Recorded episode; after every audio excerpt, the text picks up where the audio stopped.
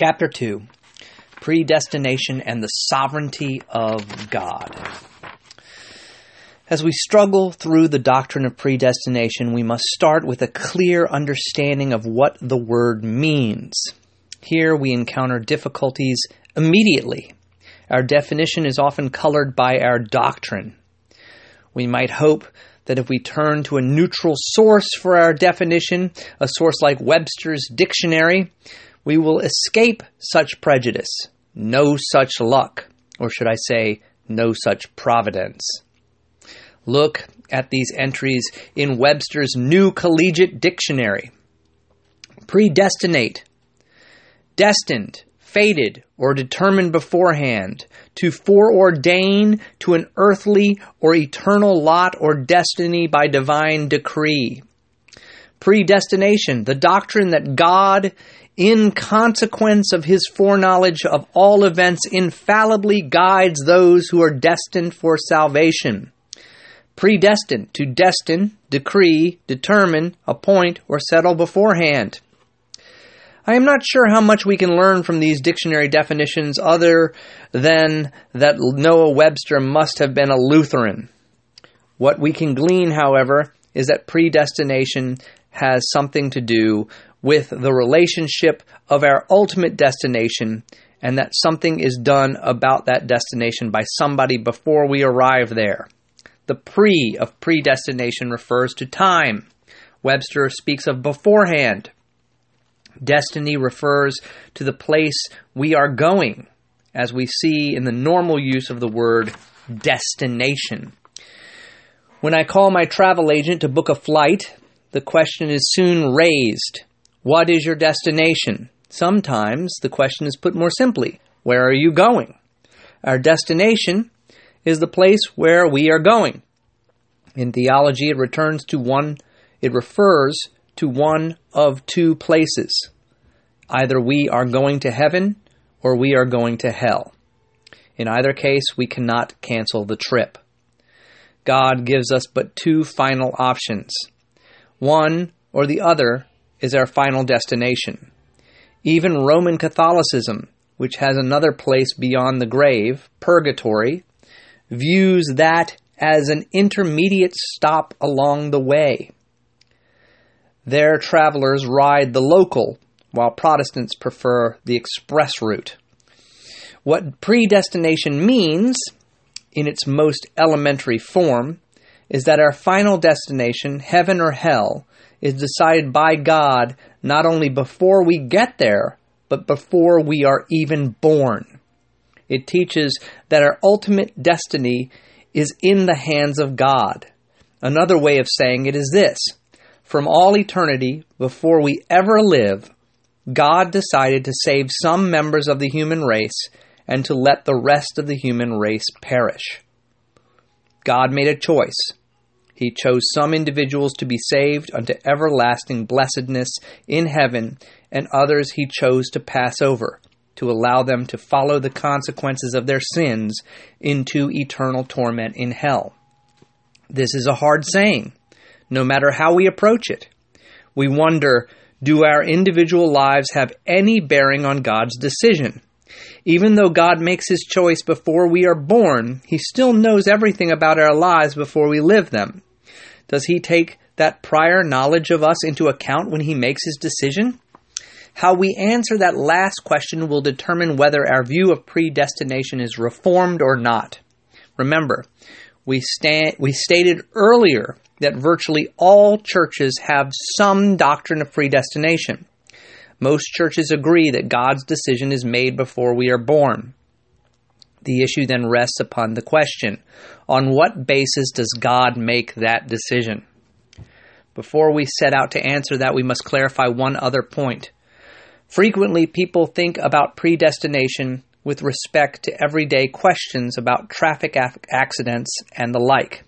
They wonder whether God decreed that the Yankees win the World Series or whether the, that the tree fell on their car by divine edict.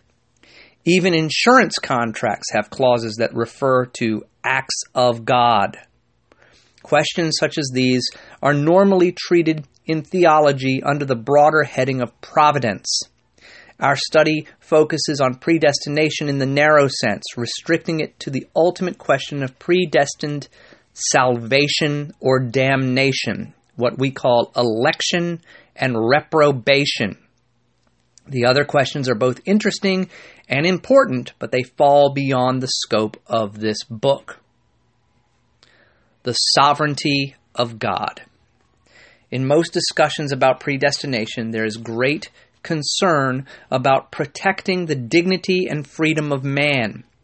But we must also observe the crucial importance of the sovereignty of God. Though God is not a creature, he is personal, with supreme dignity and supreme freedom. We are aware of the ticklish problems surrounding the relationship between God's sovereignty and human freedom. We must also be aware of the close relationship between God's sovereignty and God's freedom. The freedom of a sovereign is always greater than the freedom of his subjects. When we speak of divine sovereignty, we are speaking about God's authority and about God's power. As sovereign, God is the supreme authority of heaven and earth. All other authority is lesser authority. Any other authority that exists in the universe is derived from and dependent upon God's authority. All other forms of authority exist either by God's command or by God's permission. The word authority contains within itself the word author. God is the author of all things over which he has authority. He created the universe. He owns the universe. His ownership gives him certain rights. He may do with his universe what is pleasing to his holy will. Likewise, all power in the universe flows from the power of God. All power in this universe is subordinate to him. Even Satan is powerless without God's sovereign permission to act. Christianity is not dualism. We do not believe in two ultimate equal powers locked in an eternal struggle for supremacy. If Satan were equal to God, we would have no confidence, no hope of good triumphing over evil. We would be destined to an eternal standoff between two equal and opposing forces. Satan is a creature. He is evil to be sure, but even his evil is subject to the sovereignty of God, as is our own evil. God's authority is ultimate. His power is omnipotent. He is sovereign. One of my duties as a seminary professor is to teach the theology of the Westminster Confession of Faith. The Westminster Confession has been the central creedal document for historic Presbyterianism. It sets forth the classical doctrines of the Presbyterian Church. Once, while teaching this course, I announced to my evening class that the following week we would study the section of the Confession dealing with predestination. Since the evening class was open to the public, my students rushed to invite their friends for the juicy discussion. The next week, the classroom was packed with students and guests. I began the class by reading the opening lines from chapter 3 of the Westminster Confession. God from all eternity did, by the most wise and holy counsel of his own will, freely and unchangeably ordain whatsoever comes to pass. I stopped reading at that point. I asked, Is there anyone in this room who does not believe the words that I just read? A multitude of hands went up. I then asked, Are there any convinced atheists in the room? No hands were raised. I then said something outrageous. Everyone who raised his hand to the first question should also have raised his hand to the second question. A chorus of groans and protests met my statement. How could I accuse someone of atheism for not believing that God foreordains whatever comes to pass? Those who protested these words were not denying the existence of God. They were not protesting against Christianity, they were protesting against Calvinism. I tried to explain to the cast to the class that the idea that God foreordains whatever comes to pass is not an idea unique to Calvinism. It isn't even unique to Christianity. It is simply a tenet of theism, a necessary tenet of theism. That God, in some sense, foreordains whatever comes to pass is a necessary result of his sovereignty. In itself, it does not plead for Calvinism. It only declares that God is absolutely sovereign over his creation.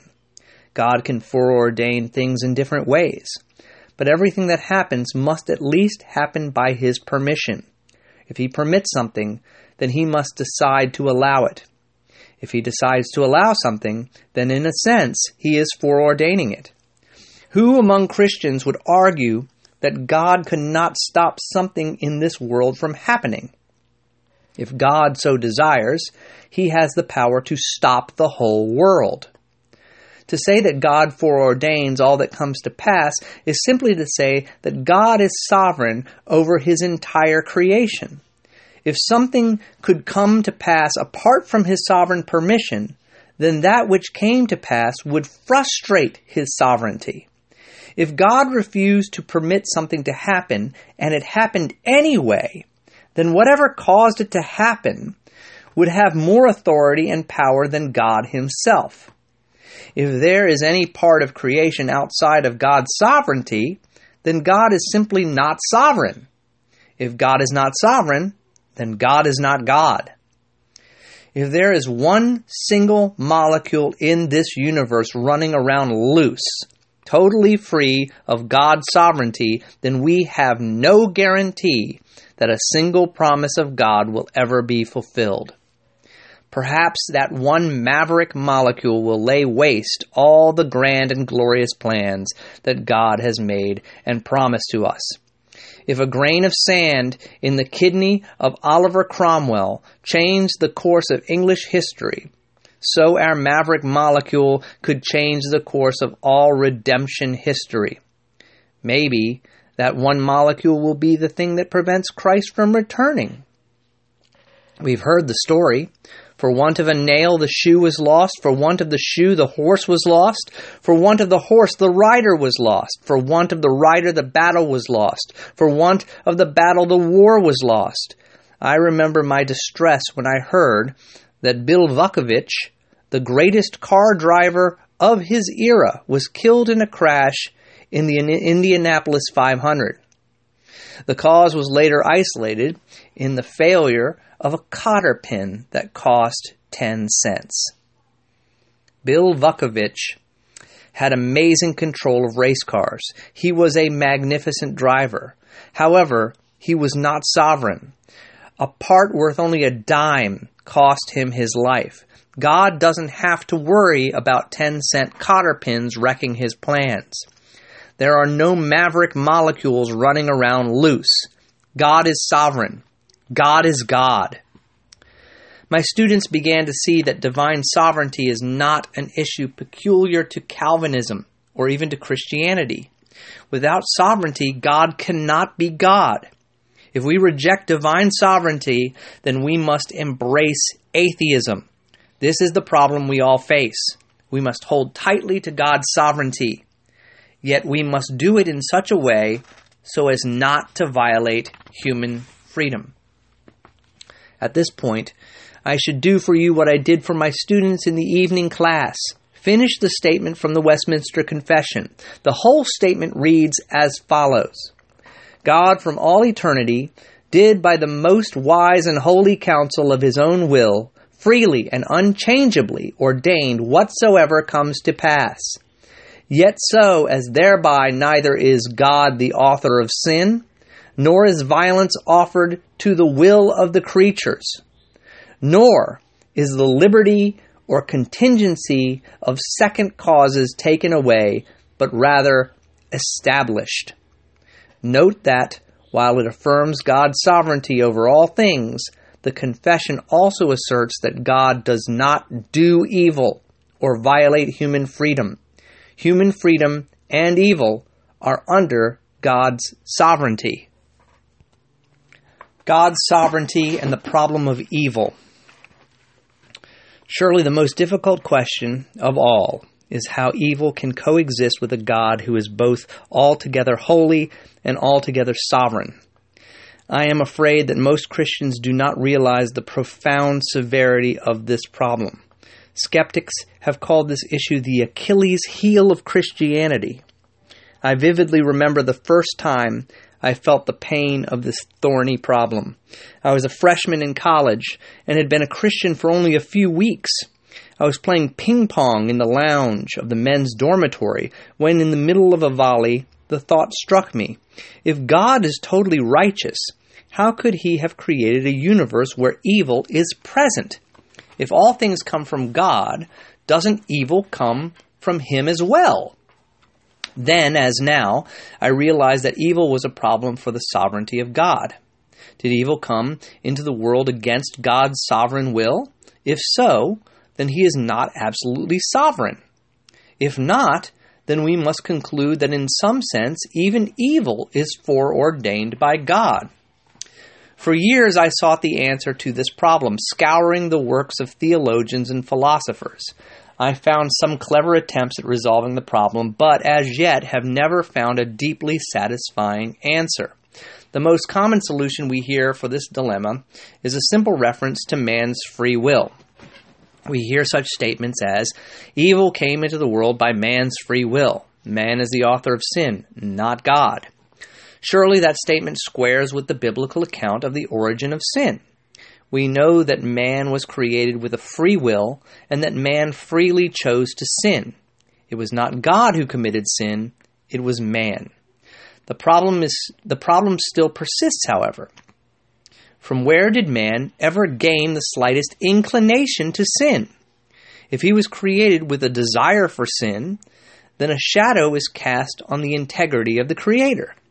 If he was created with no desire for sin, then we must ask where that desire came from. The mystery of sin is tied to our understanding of free will, man's state in creation, and God's sovereignty. The question of free will is so vital to our understanding of predestination that we will devote an entirely an entire chapter to the subject. Until then, we will restrict our study to the question of man's first sin. How could Adam and Eve fall? They were created good. We might suggest that their problem was the craftiness of Satan. Satan beguiled them. He tricked them into eating the forbidden fruit. We might suppose that the serpent was so slick that he utterly and completely fooled our original parents. Such an explanation suffers from several problems.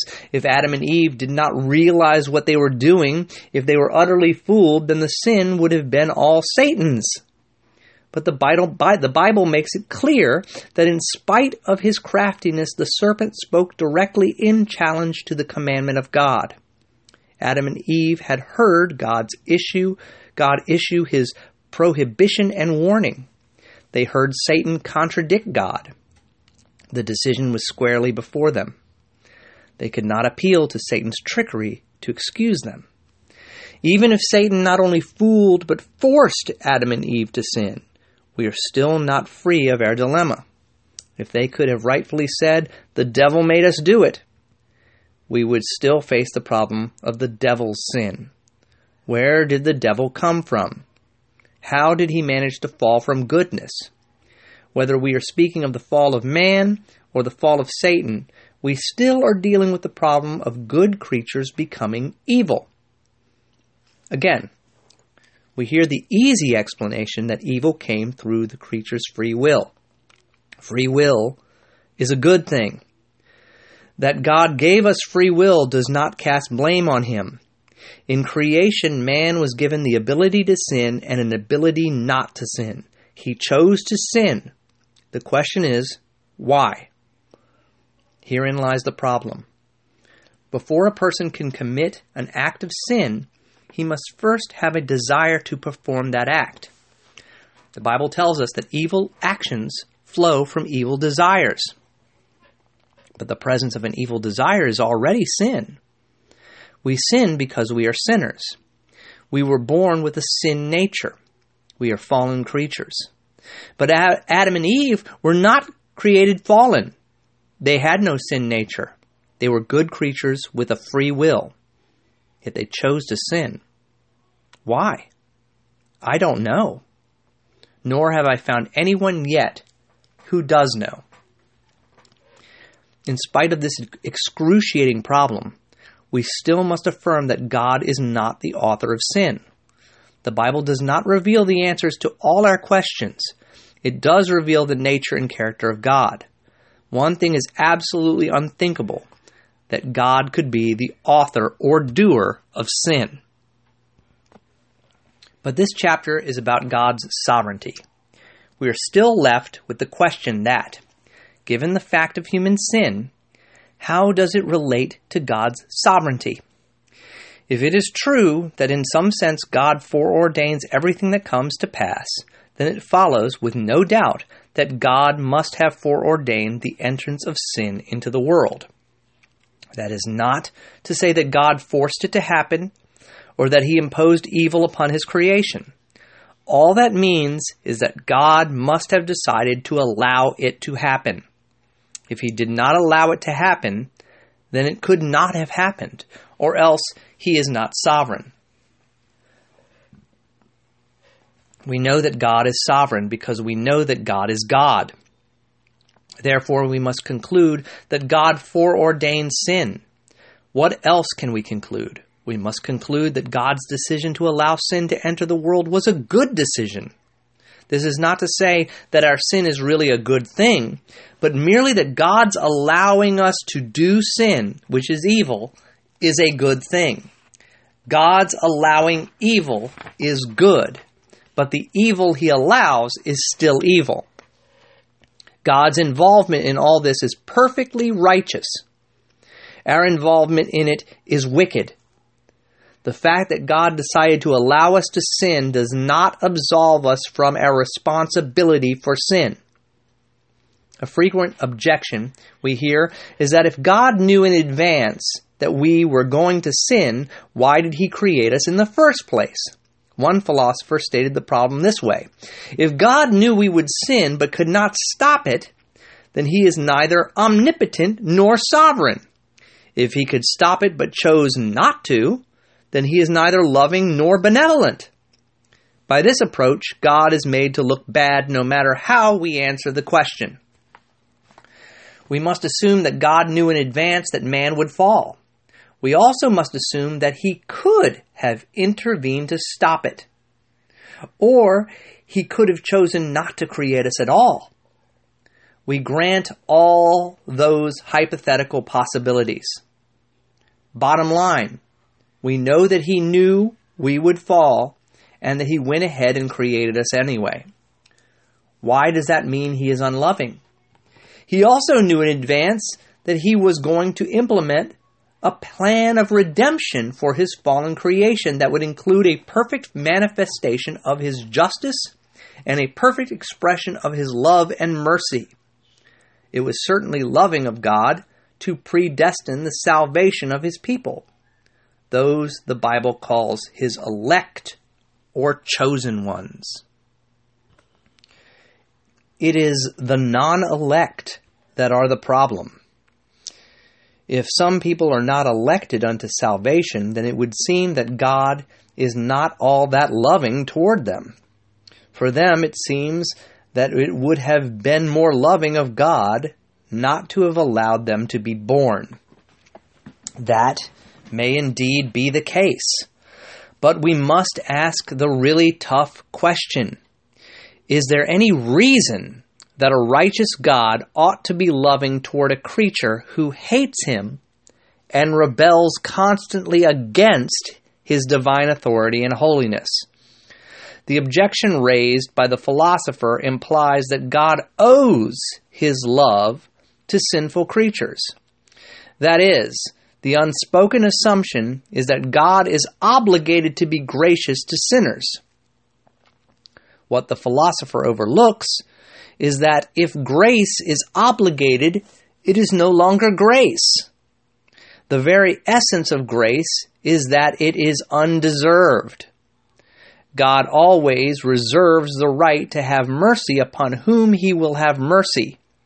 God may owe people justice, but never mercy.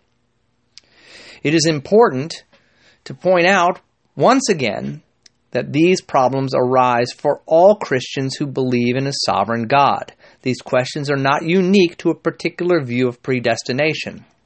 People argue that God is loving enough to provide a way of salvation for all sinners.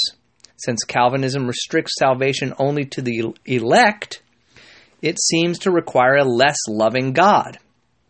On the surface, at least, it seems that a non Calvinist view provides an opportunity for vast numbers of people to be saved who would not be saved in the Calvinist view. Again, this question touches on matters that must be more fully developed in later chapters. For now, let me say simply that if the final decision for the salvation of fallen sinners were left in the hands of fallen sinners, we would despair of all hope that anyone would be saved. When we consider the relationship of a sovereign God to a fallen world, we are faced with basically four options. One, God could decide to provide no opportunity for anyone to be saved. Two, God could provide an opportunity for all to be saved. Three, God could intervene directly and ensure the salvation of all people. Four, God could intervene directly and ensure the salvation of some people. All Christians immediately rule out the first option. Most Christians rule out the third. We face the problem that God saves some and not all. Calvinism answers with the fourth option. The Calvinist view of predestination teaches that God actively intervenes in the lives of the elect to make absolutely sure that they are saved. Of course, the rest are invited to Christ and given an opportunity to be saved if they want to. But Calvinism assumes that without the intervention of God, no one will ever want Christ. Left to themselves, no one will ever choose Christ. This is precisely the point of dispute. Non reformed views of predestination assume that every fallen person is left with the capacity to choose Christ.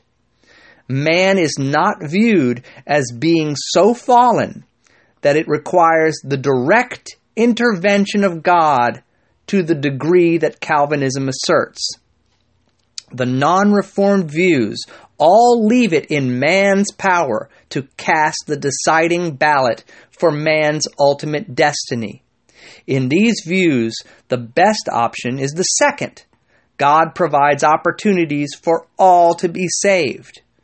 But certainly, the opportunities are not equal since vast multitudes of people die without ever hearing the gospel. The non reformed person objects to the fourth option because it limits salvation to a select group which God chooses. The reformed person objects to the second option because he sees the universal opportunity for salvation as not providing enough to save anybody. The Calvinist sees God doing far more for the fallen human race through option 4 than through option 2. The non Calvinist sees just the reverse. He thinks that giving a universal opportunity, though it falls short of ensuring the salvation of anyone, is more benevolent than ensuring the salvation of some and not others. The nasty problem for the Calvinist is seen in the relationship of options 3 and 4. If God can and does choose to ensure the salvation of some, why then does he not ensure the salvation of all? Before I try to answer that question, let me first point out that this is not just a Calvinist problem. Every Christian must feel the weight of this problem we first face the question Does God have the power to ensure the salvation of everyone? Certainly, it is within God's power to change the heart of every impenitent sinner and bring that sinner to himself. If he lacks such power, then he is not sovereign. If he has that power, why doesn't he use it for everyone? The non reformed thinker usually responds by saying that for God to impose his power on unwilling people is to violate man's freedom. To violate man's freedom is sin. Since God cannot sin, he cannot unilaterally impose his saving grace on unwilling sinners. To force the sinner to be willing when the sinner is not willing is to violate the sinner. The idea is that by offering the grace of the gospel, God does everything he can to help the sinner get saved. He has the raw power to coerce men, but the use of such power would be foreign to God's righteousness. That does not bring much comfort to the sinner in hell. The sinner in hell must be asking God, if you really loved me, why didn't you coerce me to believe? I would rather have had my free will violated than to be here in this eternal place of torment. Still, the pleas of the damned would not determine God's righteousness if, in fact, it would be wrong of God to impose himself on the will of men. The question the Calvinist asks is what is wrong with God creating faith in the heart of the sinner. God is not required to seek the sinner's permission for doing with the sinner what he pleases. The sinner didn't ask to be born in the country of his birth, to his parents, or even to be born at all. Nor did the sinner ask to be born with a fallen nature. All these things were determined by God's sovereign decision.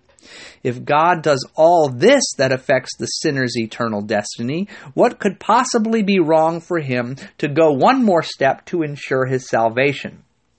What did Jeremiah mean when he cried, O Lord, you have overwhelmed me, and I am overwhelmed? Jeremiah 27. Jeremiah certainly did not invite God to overwhelm him the question remains why does God only save some? If we grant that God can save men by violating their wills, why then does he not violate everybody's will and bring them all to salvation? I'm using the word violate here not because I really think there is any wrongful violation, but because the non Calvinist insists on the term. The only answer I can give to this question is that I don't know. I have no idea why God saves some but not all. I don't doubt for a moment that God has the power to save all, but I know that He does not choose to save all. I don't know why. One thing I do know if it pleases God to save some and not all, there is nothing wrong with that. God is not under obligation to save anybody. If he chooses to save some, that in no way obligates him to save the rest. Again, the Bible insists that it is God's divine prerogative to have mercy upon whom he will have mercy. The hue and cry of the Calvinist usually hears at this point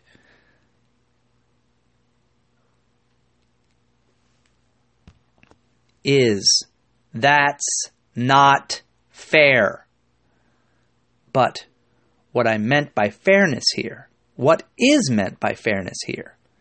If by fair we mean equal, then of course the protest is accurate. God does not treat all men equally. Nothing could be clearer from the Bible than that. God appeared to Moses in a way that he did not appear to Hammurabi. God gave blessings to Israel that he did not give to Persia. Christ appeared to Paul on the road to Damascus in a way he did not manifest himself to Pilate. God simply has not treated every human being in history in exactly the same manner. That much is obvious. Probably what is meant by fair in the protest is just. It does not seem just for God to choose some to receive his mercy while others do not receive the benefit of it. To deal with this problem, we must do some close but very important thinking. Let us assume that all men are guilty of sin in the sight of God. From that mass of guilty humanity, God sovereignly decides to give mercy to some of them. What do the rest get? They get justice. The saved get mercy, and the unsaved get justice. Nobody gets injustice.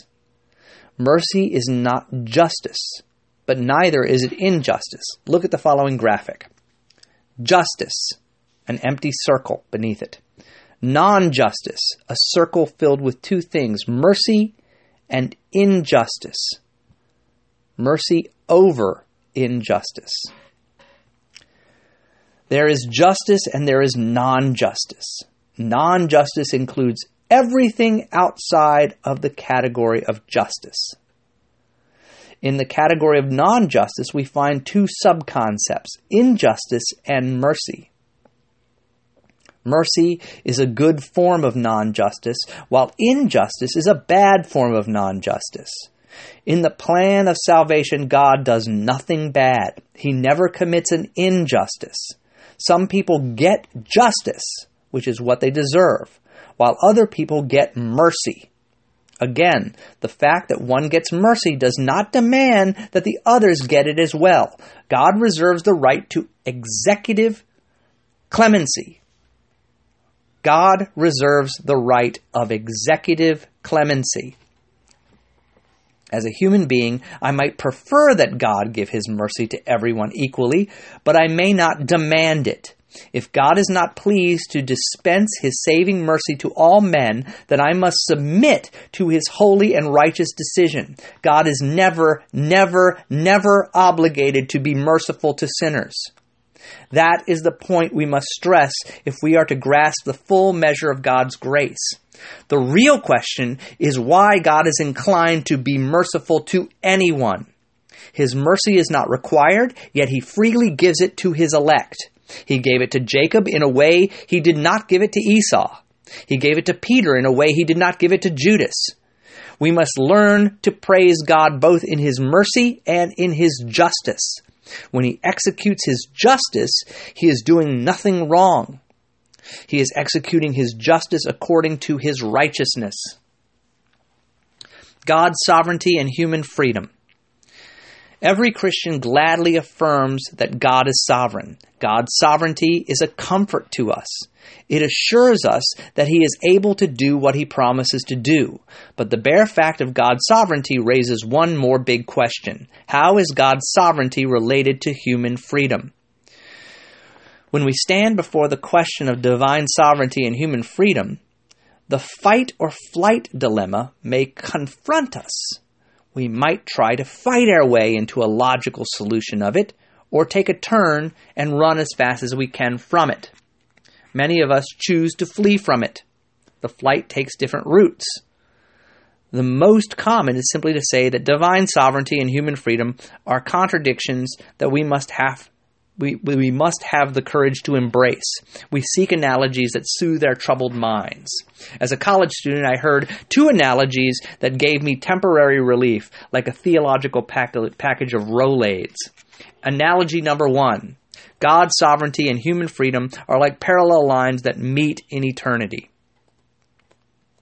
Analogy number two God's sovereignty and human freedom are like ropes in a well. On the surface, they seem to be separate, but in the darkness at the bottom of the well, they come together.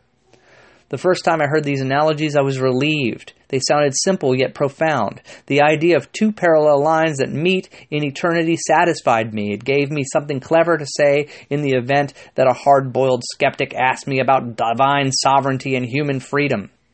My relief was temporary. I soon required a stronger dose of Rolaids. The nagging question refused to go away. How, I wondered, can parallel lines ever meet? In eternity or anywhere else? If the lines meet, then they are not ultimately parallel. If they are ultimately parallel, then they will never meet. The more I thought about the analogy, the more I realized that it did not solve the problem. To say that parallel lines meet in eternity is a nonsense statement. It is a blatant contradiction. I don't like contradictions. I find little comfort in them. I never cease to be amazed at the ease with which Christians seem to be comfortable with them. I hear statements like, God is bigger than logic, or faith is higher than reason, to defend the use of contradictions in theology I certainly agree that God is bigger than logic and that faith is higher than reason. I agree with all my heart and with all my head. What I want to avoid is a God who is smaller than logic and a faith that is lower than reason. A God who is smaller than logic would be and should be destroyed by logic. A faith that is lower than reason is irrational and absurd.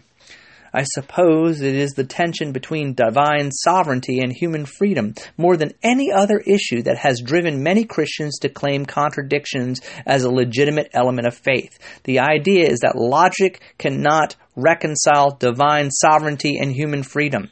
The two defy logical harmony. Since the Bible reaches both poles of the contradiction, we must be willing to affirm them both, in spite of the fact that they are contradictory. God forbid. For Christians to embrace both poles of a blatant contradiction is to commit intellectual suicide and to slander the Holy Spirit. The Holy Spirit is not the author of confusion. God does not speak with a forked tongue. If human freedom and divine sovereignty are real contradictions, then one of them, at least, has to go. If sovereignty excludes freedom and freedom excludes sovereignty, then either God is not sovereign or man is not free. Happily, there is an alternative. We can keep both sovereignty and freedom if we can show that they are not contradictory. At a human level, we readily see that people can enjoy a real measure of freedom in a land ruled by a sovereign monarch. It is not freedom that is canceled out by sovereignty, it is autonomy that cannot coexist with sovereignty. What is autonomy? The word comes from the prefix auto and the root nomos. Auto means self. An automobile is something that moves itself. Automatic describes something that is self acting. The root nomos is the Greek word for law. The word autonomy means then self law. To be autonomous means to be a law unto oneself. An autonomous creature would be answerable to no one. He would have no governor, least of all a sovereign governor. It is logically impossible to have a sovereign God existing at the same time as an autonomous creature. The two concepts are utterly incompatible. To think of their coexistence would be like imagining the meeting of an immovable object and an irresistible force. What would happen? If the object moved, then it could no longer be considered immovable. If it failed to move, then the irresistible force would no longer be irresistible. So it is with sovereignty and autonomy. If God is sovereign, man cannot possibly be autonomous. If man is autonomous, God cannot possibly be sovereign. These would be contradictions. One does not have to be autonomous to be free. Autonomy implies absolute freedom. We are free, but there are limits to our freedom. The ultimate limit is the sovereignty of God. I once read a statement by a Christian who said, God's sovereignty can never restrict human freedom. Imagine a Christian thinker making such a statement. This is sheer humanism. Does the law of God place restrictions on human freedom? Is God not permitted to impose limits on what I may choose? Not only may God impose moral limits upon my freedom, but He has every right at any moment to strike me dead if it is necessary to restrain me from exercising my evil choices. If God has no right of coercion, then he has no right of governing his creation. It is better that we reverse the, the statement human freedom can never restrict the sovereignty of God. That is what sovereignty is all about. If God's sovereignty is restricted by man's freedom, then God is not sovereign. Man is sovereign. God is free. I am free. God is more free than I am. If my freedom runs up against God's freedom, I lose. His freedom restricts mine. My freedom does not restrict His. There is an analogy in the human family. I have free will. My children have free wills. When our wills clash, I have the authority to overrule their wills. Their wills are to be subordinate to my will. My will is not subordinate to theirs. Of course, at the human level of the analogy, we are not speaking in absolute terms. Divine sovereignty and human freedom are often thought to be contradictions because on the surface they sound contradictory. There are some important distinctions that must be made and consistently applied to this question if we are to avoid hopeless confusion.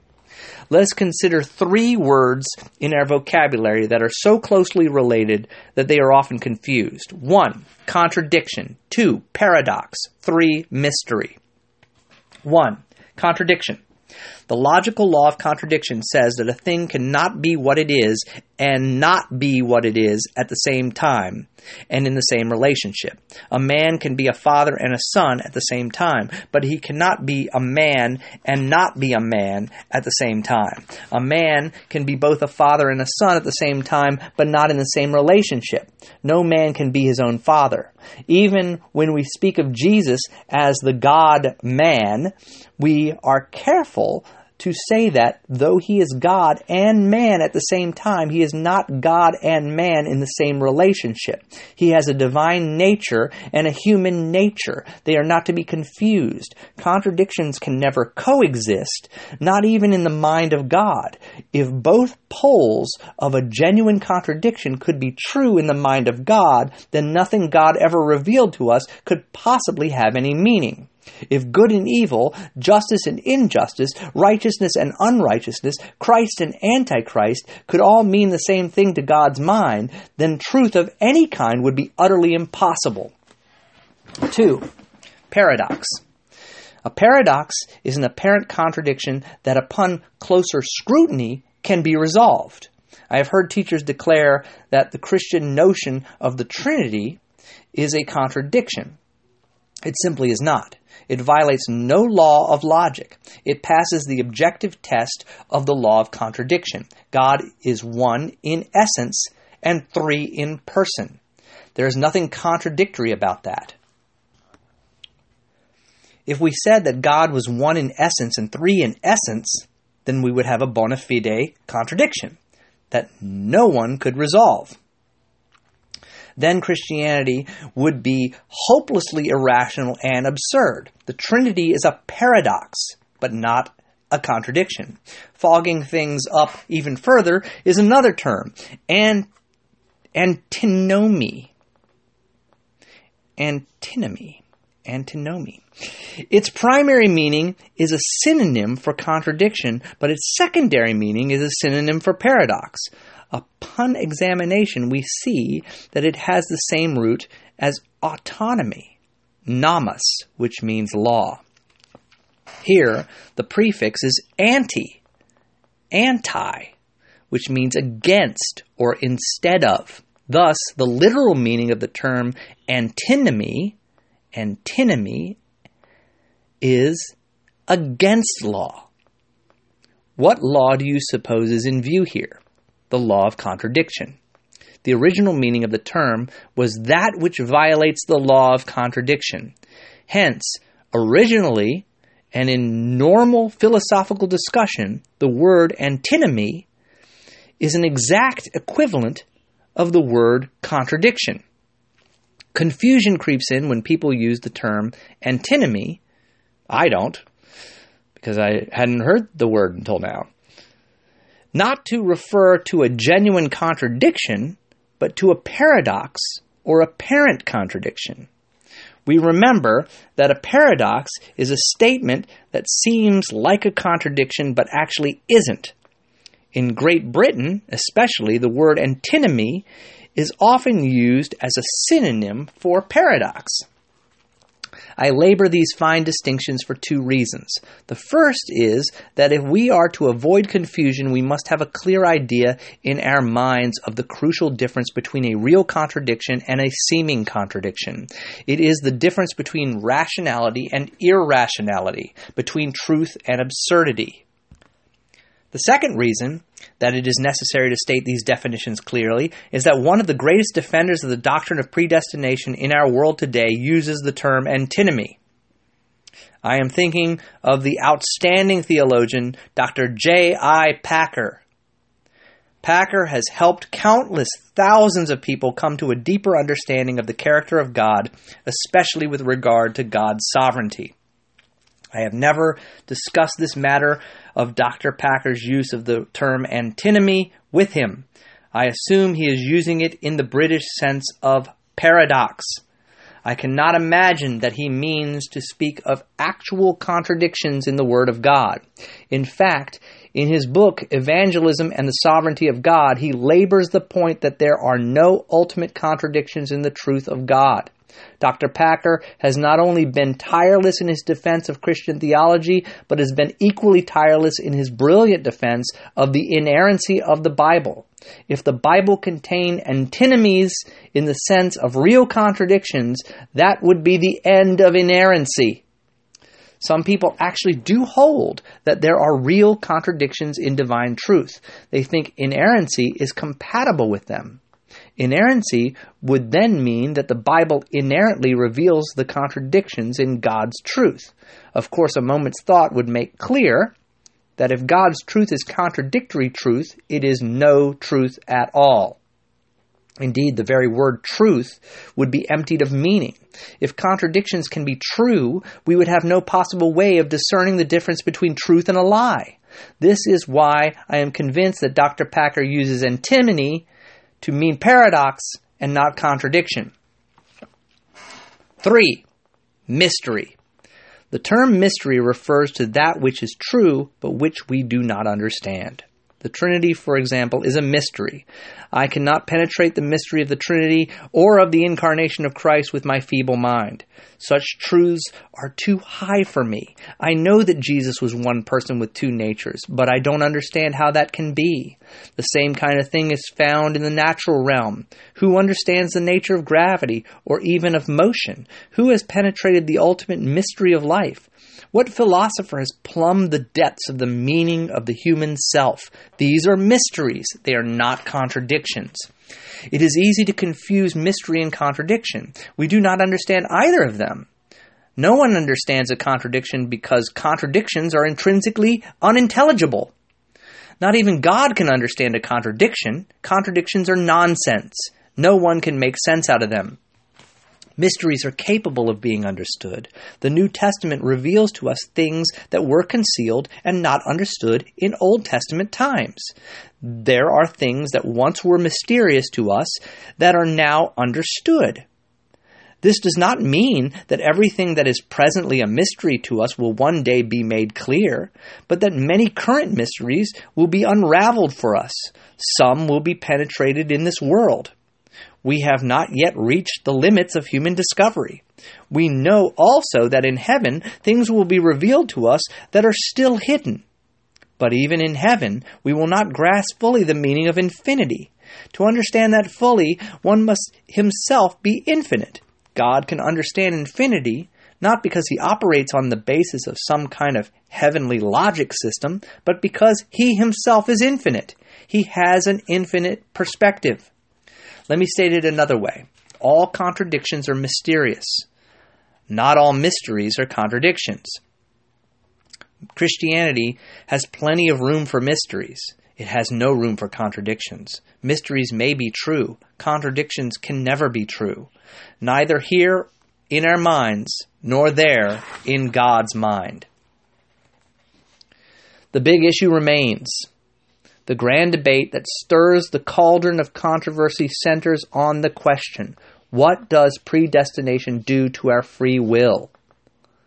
We will examine that issue in the next chapter. Summary of Chapter 2 1. Definition of predestination. Predestination means that our final destination heaven or hell, is decided by God before we are even born. 2. God's sovereignty. God is supreme authority of heaven and earth. 3. God is supreme power. All other authority and power are under God. 4. If God is not sovereign, he is not God.